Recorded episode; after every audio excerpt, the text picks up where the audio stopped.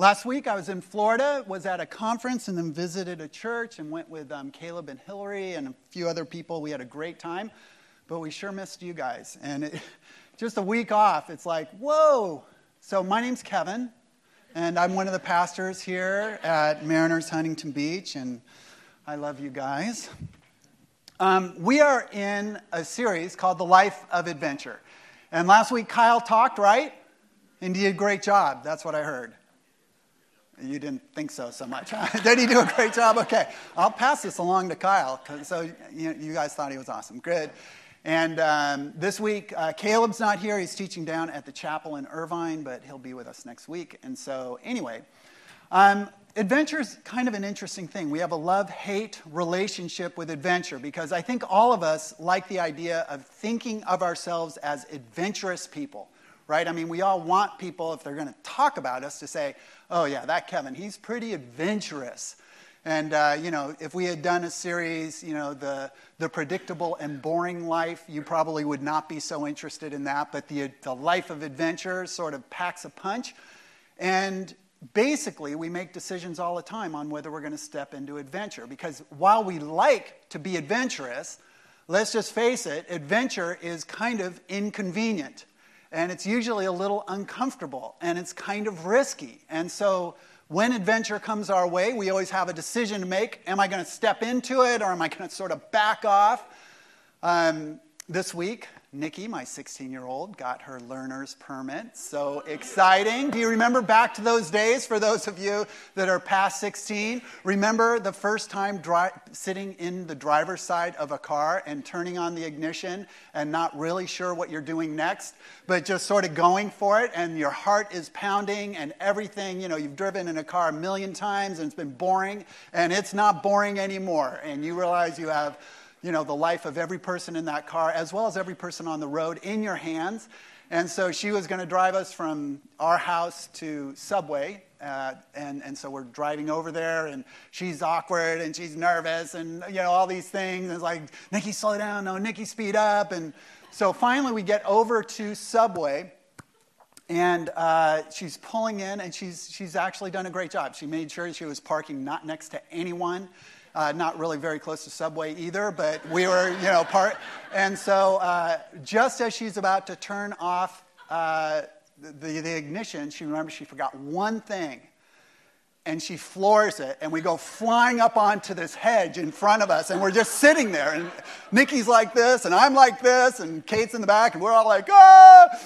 And, uh, and so she just put out on her Facebook, it's so great. She just said, got my learner's permit, and she has a picture of the hedge. Just, and you know, is that not the life of adventure? Is that, you know, it's a little uncomfortable, you can't predict it, but it makes for a great story after you say it. Okay. So, we're going to look at um, a couple of guys that God invited into adventure. If you have your Bibles, turn to Genesis chapter 28. If you don't have a Bible, raise your hand. We'd love to give you one. You're going to need it for some of the passages we're looking at. They won't be on the screen or in your outline. So, just raise your hand and we will get these Bibles to you. Um, and this is a great story, and it's one probably you've heard maybe a little bit about. Uh, the second story you've heard a lot about.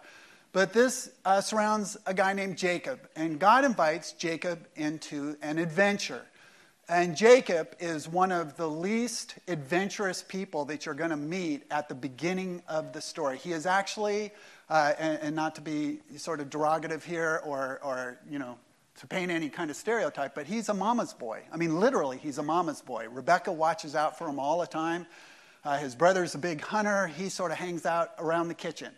And that's Jacob. And God decides Jacob's going to go on an adventure. And the reason this is an important story is because this pattern that he gives to Jacob, and then we're going to look at Moses, is a pattern that is consistently um, presented in the Bible as far as how God invites us into adventure. So in Genesis chapter 28, uh, we pick up this story, and you need to know uh, about a term to understand how this story goes. Uh, it is the, the word um, primogeniture. And do any of you know what primogeniture means? Okay, good. I had to look it up too. It is, it's the uh, concept that was alive and well in the Old Testament and actually in the New Testament too. that the oldest son would always get the double portion of inheritance. He would get the birthright and he would get the blessing. And uh, if you think that, you know, firstborns have it good now, they really had it good back then. Uh, they were the ones that would lead the family when the father died. And the whole Bible is set in a context where that is the practice of the day, it's the custom of the day.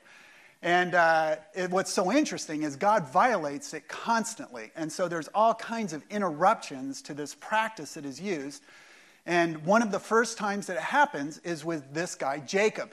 But unlike other places where God kind of intervenes and he, he raises a younger son to, to get the double portion or to get the blessing or to lead the family, in this case, Jacob takes matters into his own hands. He decides he wants that. And while he's not as courageous as his brother Esau, while he's certainly you know, not as adventurous as him, uh, he is sort of conniving and scheming. And so he, with his mother Rebecca, basically deceive Isaac, their, uh, his father, into giving him the blessing and giving him the birthright. And it's a really interesting story. But as you can imagine, Esau was not excited about that. And Esau decided he was going to kill his little brother for taking his uh, birthright and blessing. And so the story picks up there. And again, what we have with Jacob is you have a guy that's not adventurous.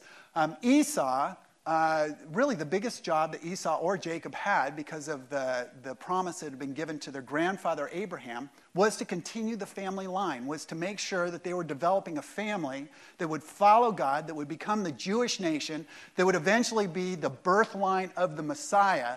And so making decisions on who you'd marry and what your kids were doing was really important. And Esau was sort of striking out there because he was marrying women uh, that were in the area that didn't share their faith, and mom and dad were not excited about that. And so, as Jacob gets this birthright, and as Jacob gets this blessing, mom says to him, Rebecca says to him, Listen, we need you to marry well. It's really important that you marry well. There are not uh, the women, and I am using plural because back in that day they married more than one woman. Whole different story, whole different sermon topic. We'll talk about that some other time.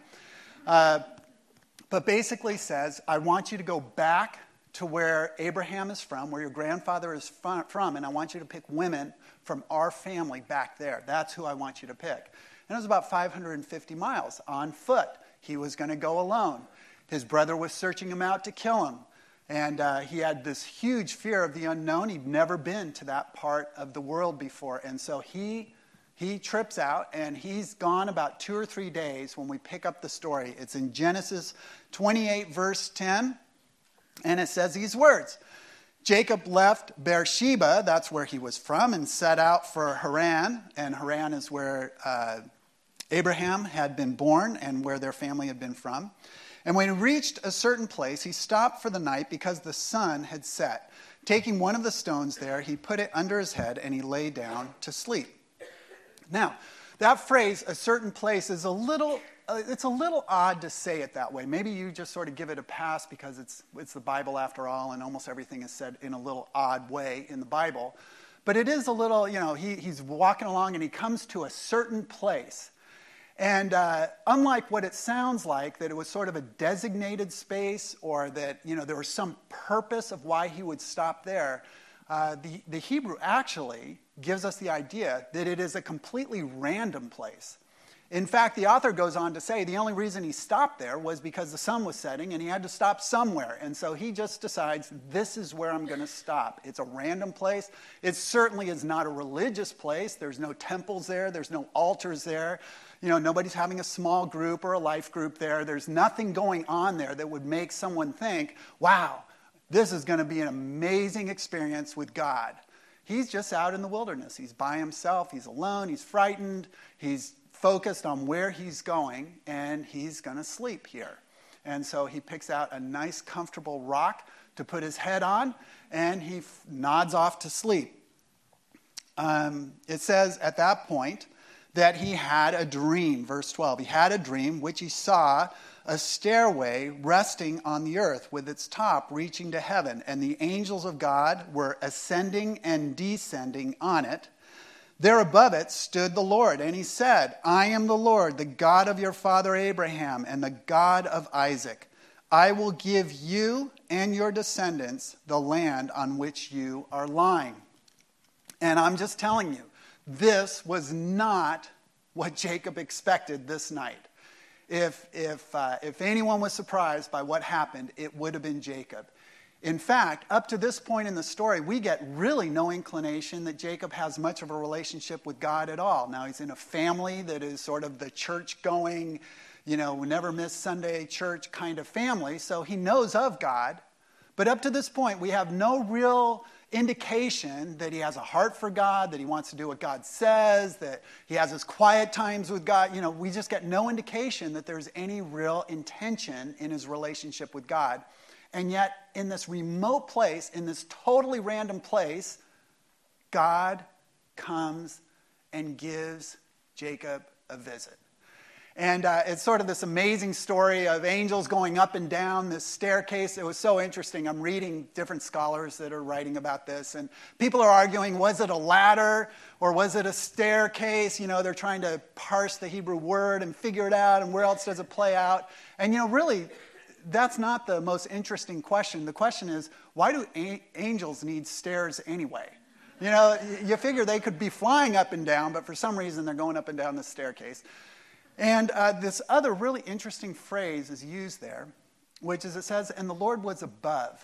And you get this idea that God's on top of the staircase, and the angels are coming up and down, and Jacob's down there, and God's up above.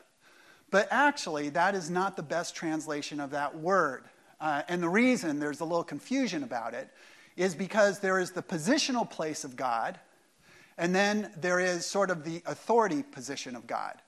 And this is uh, translated to tell us that God was in authority. And the word above, of course, is a word of authority. When it says, you know, Kevin is above someone, uh, if we're not talking about literal space, you're saying, oh, well, he's in authority over somebody else.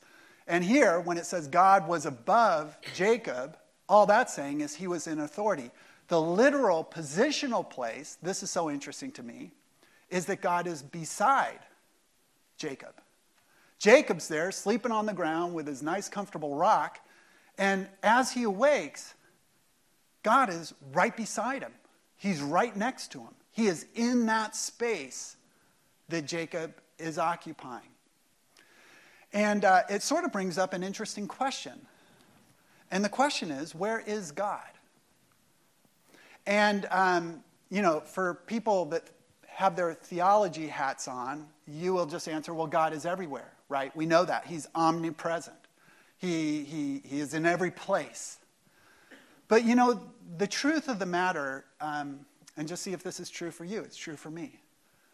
There are certain places where I expect God to be more actively involved than other places.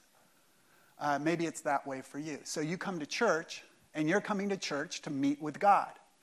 And it, it isn't that you would say he's nowhere else. It's just, this is going to be my time with God. Maybe in the morning when you, if you do a devotion or you read something or do a little Bible study or just pray or whatever, you're like, well, that's my time with God. Maybe when you go to a life group, it's sort of like, you know, and I, I expect God to show up there and, and there's going to be some really cool things. But isn't it so interesting that for a lot of us, we never really think of God at work, that He's at my workplace. Or for those of you that go to school, that, that He's at my school, that He's in my uh, third period biology class. That's where God is. We just don't think that way so much. We don't think about Him driving with us unless our 16 year old is driving and she floors it over a hedge, and then you're calling out to God all over the place. You know, you just don't think about that much. We, we have this ability, this sort of uncanny ability, and I have it too, that we separate our lives into the, the, the sacred or the spiritual and the secular the, the things where God probably doesn't care that much about that. Uh, I'm not saying he's not here, but I don't really expect to hear from him much here. And we have this ability to sort of separate or regulate our lives into these two divisions. And one of the things that really is pointed out here, and in fact, this is a huge theme in the Bible how much God shows up or seems to be occupying a space that the person would never think God is really that interested, that he's really there, that he's really uh, paying attention and wants to get something done in that space. It just happens constantly. And here with Jacob, it happens in this remote spot that was totally random, that just happened to be the place where he was going to go to bed. Not thinking about God, not concerned about God, more concerned about his own agenda. And all of a sudden, this incredible, this incredible scene unfolds. And you know what? Jacob will never be the same again. He will never be the same again because God is there. God is there. God does not think, oh, well, that's not really a space I should be in because that's kind of the secular space. I'll just wait till Jacob goes to life group and then I'll talk to Jacob at his life group. Or I'll wait till he's at the temple because then, you know, he'll be focused. God doesn't do that. God shows up, God is involved, God does his thing wherever he chooses. And here's the reality it's because he's already there. He was in, God was in a certain place because he's everywhere and he's active everywhere. Really an interesting thing. Uh, turn in your Bibles over to uh, Exodus chapter 3. Exodus chapter 3 in Exodus 3. Now, this story is way more familiar to you, I think, and so I'm going to go through it a little bit quicker. But in Exodus 3, we have Moses. And just to catch you up with the story, remember Moses, for 40 years, he is in the court in uh, Egypt, and he is a prince. And so he's got all kinds of prestige and but he finds out that he's a Jew, and he realizes the Jews are being treated poorly, and he decides he's going to step up and do something about it. He ends up murdering somebody, and he flees for his life. And the next 40 years of his life is spent really in, in uh, complete anonymity out in the wilderness being a shepherd, which was a very lowly job in that society. That was, you did not aspire to be a shepherd. He was a shepherd. And uh, as far as he knows, you know, now this is between the ages of 40 and 80. This is going to be the end of his life. This is what his life is all about. He had his shot, blew it, and now from 40 to 80, he is a shepherd in the wilderness in Midian, which, uh, if you've ever seen pictures of Midian, it is the most miserable place probably on the globe. It is terrible. It is, Midian actually means rocks and air. it's like those are the two things you get in Midian rocks and air. And so he's out shepherding in the rocks and air location uh, of the world. And all of a sudden, in the most random of places, again, we have this idea that it is a totally random place. I mean, he's looking for a place to feed his flock, and he's sort of traveling around in this wilderness. And all of a sudden, this really strange thing happens. He's walking along and he looks over, and there's this bush that's on fire. And he keeps looking at it because that, you know, that sometimes happens, maybe a lightning strike or something like that. He's looking and he's looking and he's looking and he's looking, and pretty soon it's clear this thing's not burning up. And that's very dry, sort of sage brushy kind of stuff. It should disappear pretty quickly, and it's not. And it says, so he walks over, he pays attention to it. And if you have uh, in Exodus 3, it says, Now Moses uh, was tending the flock of Jethro, his father in law, and uh, he led his flock to the far side of the wilderness, and he came to Horeb. That's also Sinai, Mount Sinai, the mountain of God. Angel of the Lord appeared to him in the flames from within a bush. Moses saw that though the bush was on fire, it did not burn up. So Moses thought, I will go over and see this strange sight, why the bush does not burn up. And so he goes over. And of course, we all know how the story unfolds from that. Moses' life will never be the same. God is not concerned about waiting until Moses catches him at church. He's not concerned about, you know, making sure that Moses is having his devotions in the Torah. He is just like, you know what? I, I want to talk to Moses. And I'm going to. I'm showing up. This is going to be a major encounter between Moses and me. And as we know from that story, Moses is never the same again. And they go back and forth, and God has to convince him that he's got a special plan, that he has an adventure for Moses, that Moses is going on adventure. And at first, Moses is like, hey, listen, if you had caught me 40 years ago when I was younger, when I was sort of all about that, maybe that would have been great. Hey, I've been out of the game for a long time. You can certainly find somebody better than me. And God says, no, it's you. You're the one. You and I, we're going to go do something together. And not only is Moses' life changed forever, but our lives are changed as a result of that. The Jewish nation was saved because of that, because God had a plan. And God did not wait for Moses to get in the spiritual place. He didn't wait for Moses to get to any place, not in his character, not in his development. We get no indication that Moses had been searching out God, that Moses had been preparing his life, that Moses was, you know, so far along in his rooted curriculum that now, now, now God could do something amazing with him. God just says, Moses, you're the one. This is the time. We're going on adventure together. And it's such an important it's such an important truth because again, we get this is not like isolated. If, uh, if you allowed me to talk for hours and hours and hours, um, then I would just, we could just go through time and time and time and time and time again. God doesn't make a reservation. He just says, now's the time. I'm showing up. Something major is going to happen. We're going to do something together. And you know, God operates that way all the time. And I bet you, really, if you thought about your life, you would say, maybe there's times where I met with God in a place where I expected it. Maybe something major happened at church and I was expecting it. Maybe I had set some time aside and I was expecting it. But I'll bet all of you have a story where God entered space, it seems like, or you entered space and God was already there. God was already working.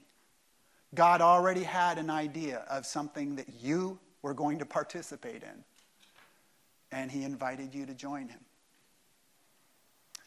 Uh, there's a great book, it's, it's a few years old now, called Blue Like Jazz. And Donald Miller, the writer of that book, tells of ex- his experiences at a uh, very liberal college up in Oregon, very uh, smart, sort of high end of the intellect scale. The students were but very liberal. And he tells the story of this girl named Penny.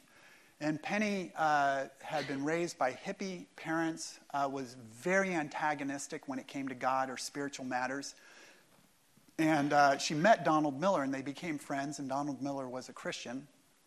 And over, over the time, she, she uh, softened a little bit to that.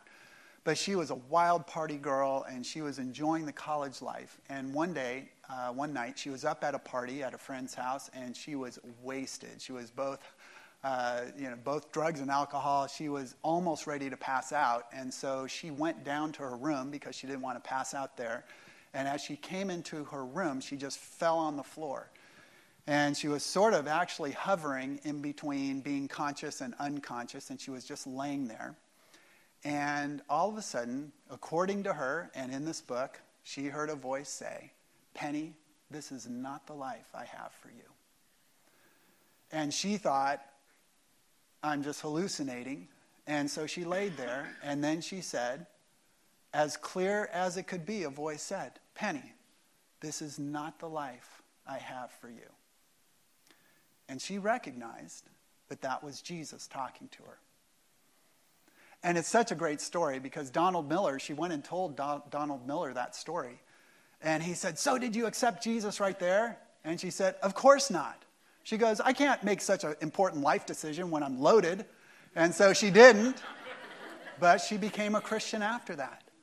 And here's the point you know, and some of you might be skeptical and say, I don't think that kind of a thing would really happen. And it doesn't really matter what you think.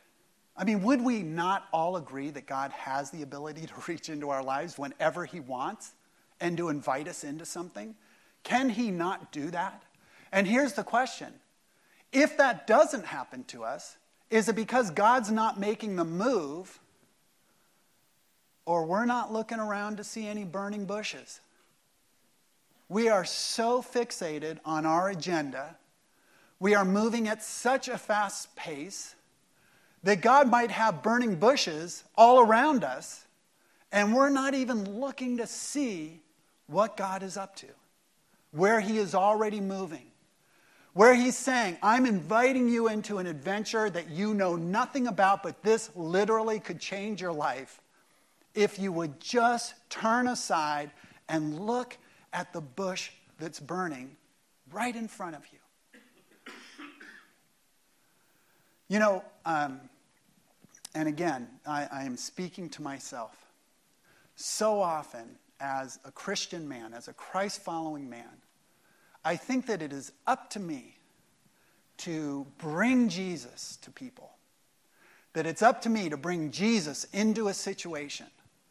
That it's up to me to make something happen that's not happening at this point. And here is the secret of what we learned with Jacob and Moses Jesus is already there. Jesus is already loving the people that you're just now thinking about. Jesus is already in operation. He's not waiting for you, He's already moving.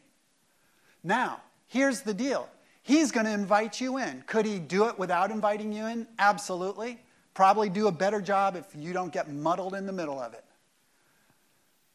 But He says, you know what? It brings me great joy to invite you into this, to bring you into the adventure. I mean, what's life for if not for an adventure? And so, you know, we parents, those of us that are parents, whether our kids are still little itty bitty things or they're older, maybe moved out of the house, we never stop being parents, right? And isn't the constant question you're asking is how can I help my kids know God and move in God and, and walk with God and, you know, get the morals of God and all these things? And I've got just the best news for you. Jesus is already on it. He's, he's actually more concerned about your kids getting that stuff than you are. He's already working. Your job isn't so much to figure out how to bring it into your kids. It's to recognize there's already a burning bush there. God's already working. How are you going to how are you going to join him?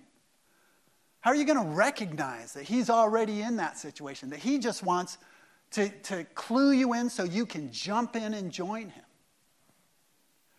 you know, we pray about maybe opportunities at work, and I've got this coworker, and I so much want to invite this coworker to church, and I play basketball with these guys on, on Saturday morning, and uh, you know, most of them I don't think are, you know, thinking about God all that much. And, you know, and so I'm constantly praying, you know, what can I do? How can I bring Jesus into this conversation? And you know what I realize when I stand back? There is not a week that goes by when I play basketball with these guys where they don't bring up God to me. And I'm not talking about swearing. I'm talking about where they don't make some comment. And, and uh, they, they know what my job is. They know from the way that I handle myself on the court that, that God's important to me, that Jesus is important to me. So yesterday we're playing, and uh, a guy has a breakaway layup, and uh, it's, it's, basically breakaway because the only person in between him and the, the basket is me, and that's sort of a breakaway layup. And so uh, he goes up, and I go up, and I foul him pretty hard because I didn't want him to make it. And, and then afterwards, I apologize. And he sort of smiles at me. He's this big black guy. He sort of smiles at me. He goes, You don't need to apologize when you foul me. And, and then somebody else says, Well, you know that, Kevin. You know that, Kevin. And then somebody else says, Well, you know, he just wanted to put his hand on you anyway because that's how he blesses you. And I'm just like, all this dialogue is just ripping around me, and I'm not even saying anything. And you know what the reality is? God's already working in those guys. My job is not to insert Jesus into something. Jesus is already there. He's already showed up. He's already working. My job is to try and identify where is he working or maybe to point out to somebody that's there, "Hey, Jesus is already loving you. He's already working in your life." Because he's already there. He's already in that certain place, right? There already is a bush that's burning somewhere. That's absolutely true. In, uh, in Psalm 139, if you have your Bibles, just flip over to Psalm 139. We just get this great theology from David. And it's just so good to remember this. He says these words Psalm 139, starting in verse 1. He just says, He says, uh, talking about God, He says, You have searched me, Lord, and you know me. You know when I uh, rise. Uh, you know, let's see, I can barely read that. You know when I sit, you know when I rise. All right, the font has to get bigger in, in here. Uh, you perceive, you perceive my thoughts from afar. Am I missing something here? I don't want to turn around. I can, I can read it on here. I can read it on here. Prove, I'll prove it to you. and you guys just correct me when I screw up the words. You discern my going out and my lying down. You are familiar with all my ways. You see how I'm reading it here? Maybe I memorized it. Who knows? Before a word is on my tongue, you, Lord, know it completely. You hem me in, behind and before. What a great picture. You hem me. I, you know what a hem is? On both sides, you're, I'm hemmed in. There's no place I can go that you're not already there. You lay your hand upon me. You know, I, um, I was reading this verse years and years ago to a college girl. I was doing college ministry. I read it to a college girl, and she was not a Christian. And, and she started weeping, actually, when she heard this. And I thought, oh, this is touching her so deeply. And I asked her, why are you weeping about this? And she goes, this terrifies me. That God knows me this well, that He knows everything I'm doing, that, that He's paying attention.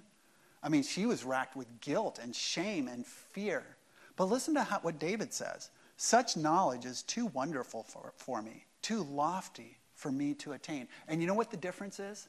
The difference isn't whether somebody is moral or immoral, or living the right life or living the wrong life. It's just the attitude toward God. Does God love me? Is he so involved in my life because he's ca- trying to catch me in any place so he can show his love to me, so he can direct me, so he can help me move forward. And that's how David saw it. That's why that was such wonderful knowledge to him, is because no matter where I go, no matter what I'm doing, God is there. God is there. His love is being poured out. His idea is I want to move him in the right direction. In verse 7, where can I go from your spirit? Where can I flee from your presence? If I go to the heavens, you are there. If I make my bed in the depths, you are there. If I rise on the wings of the dawn, if I settle on the side, far side of the sea, even there your hand will guide me, your right hand will hold me fast. If I say, Surely the darkness will hide me and the light become night around me, even the darkness will not be dark to you. The night will shine like the day, for darkness is as light as light. Darkness is as light to you. The idea here is that God is seeing everything. He's participating in everything. He is already there. If you're moving in a space, He's already there. If you're leaving a space, He was there in that space. If you're talking to a person, God's already there. He's in that conversation. If you're at work, God already went to work. God got to work before you did in the morning. If you're at a school, if you're transferring schools, guess what? The new school you're showing up to, God's already there. God is already working. He is already moving, He's maneuvering. Last week at the Irvine campus, there was a lady who, and this is literally true, Muslim lady. She woke up in the morning, she had had a dream where Jesus said, I want to meet with you. She has never been to church in her whole life, and so she drove to the Irvine campus. It was just a big old church. She didn't know anything about it. She went in, she was in the service. At the end of the service, the guy who's getting done finishing, Mike says, Hey, if anybody needs to pray, just come on up here and pray. She is so nervous and she moves so slowly that she gets up there after everyone has left. And so she's standing up at the stage, sort of looking around. And there's a woman on our staff who is so great, so precious. She's one of our receptionists. And so she was out in the cafe eating lunch, and all of a sudden she got this distinct impression that God said, I need you to pray for somebody that's in the auditorium right now. And she's like, What? I mean, just like you, what? And he said, I'm just telling you, I need you to stop eating and just go into the auditorium. Goes into the auditorium. There's one lady that's still standing in there. And so she walks up to the lady and she goes, Hey, um, I know this sounds super weird, but God told me to come in here and pray with you. And the lady just starts crying. And she tells her what had happened. It was the first time she'd ever even heard about Jesus. Jesus was already there, he'd already showed up, he was already working. It wasn't that this woman was going to do something that Jesus was unaware of. Jesus was already working in it. The great news is that Jesus invites us into adventure because he's already there. He's already working. There's already bushes that are being burned all around us. And the question is, are we going to open our eyes and see it? Are we going to, you know, it says that Jacob awoke. Will we awake to this? We're being invited all the time by God to participate. It's the most amazing thing. Just the most amazing thing. Um, all right, I want to I want to wrap up here, so we're going to skip over a couple of the other notes. But There is one other part to this. And sometimes people say, well, how do I know that it's God's voice? How do I know that it's God telling me to do something or it's not just I'm thinking that I should do it or, or somebody else says it? How, how do I recognize God's voice? And uh, if I was to introduce you to my oldest son, Josh, who I don't think any of you know, uh, and I was to try to describe his voice to you, you know, his voice is sort of deep and manly, and he sounds like James Earl Jones, and, you know, he doesn't really. But if I was to say those kinds of things, uh, the reality is if he if you heard his voice all of a sudden, you would not know if that was Josh or not. I could not describe it to you enough for you to get it. How would you ever recognize Josh's voice? By listening to him talk. If he talked to you for a while, pretty soon you would recognize his voice. If he called you on the phone, you would recognize his voice. The only way to do it is to be in proximity and to hear what he's saying. And one of the ways that God talks to us all the time is through Matthew, Mark, Luke, and John, right? Jesus is giving us his voice as we read those stories about Matthew, Mark, Luke, and John.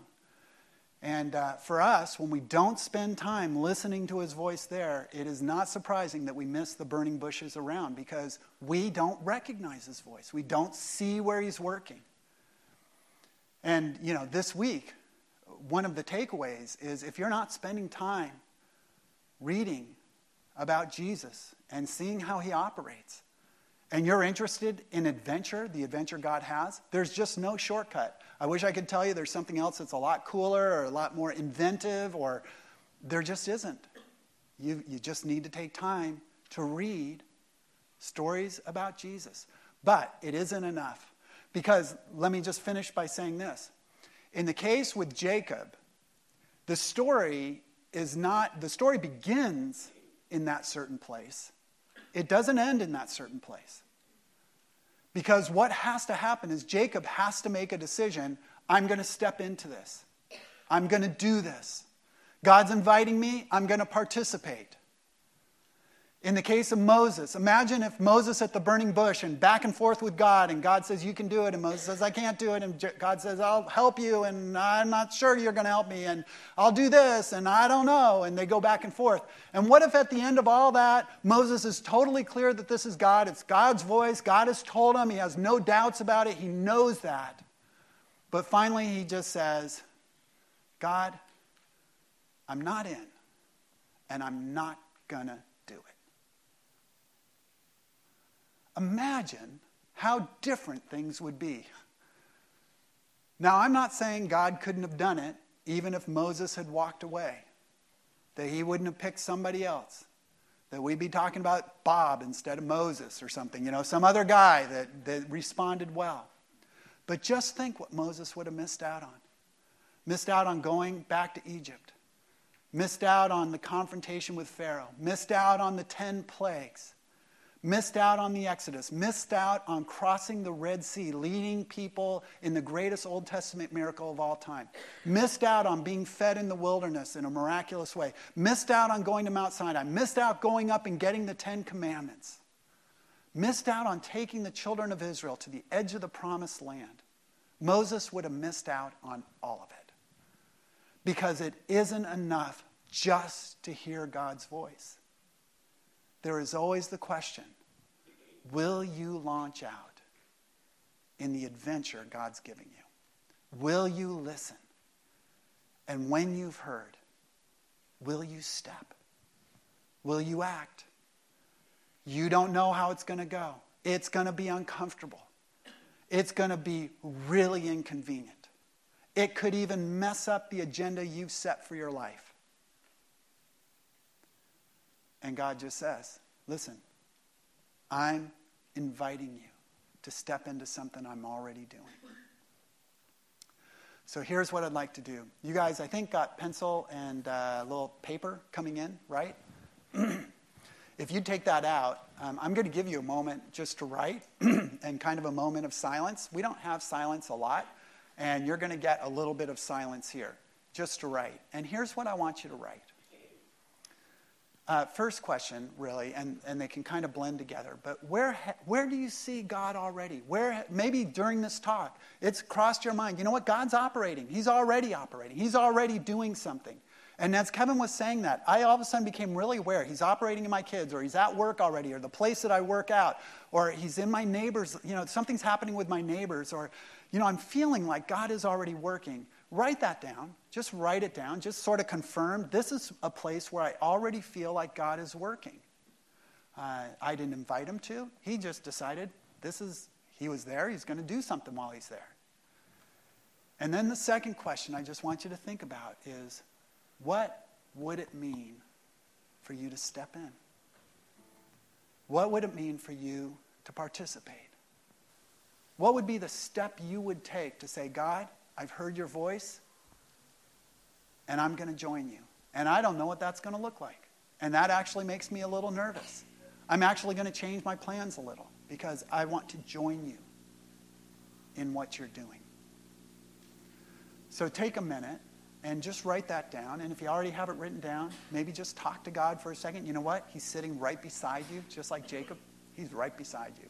You can even, he's inside of you. You can just talk inside your head and he'll hear you. And just spend a minute with, with what he's revealed to you and just talk to him for just a sec. And then we'll worship together.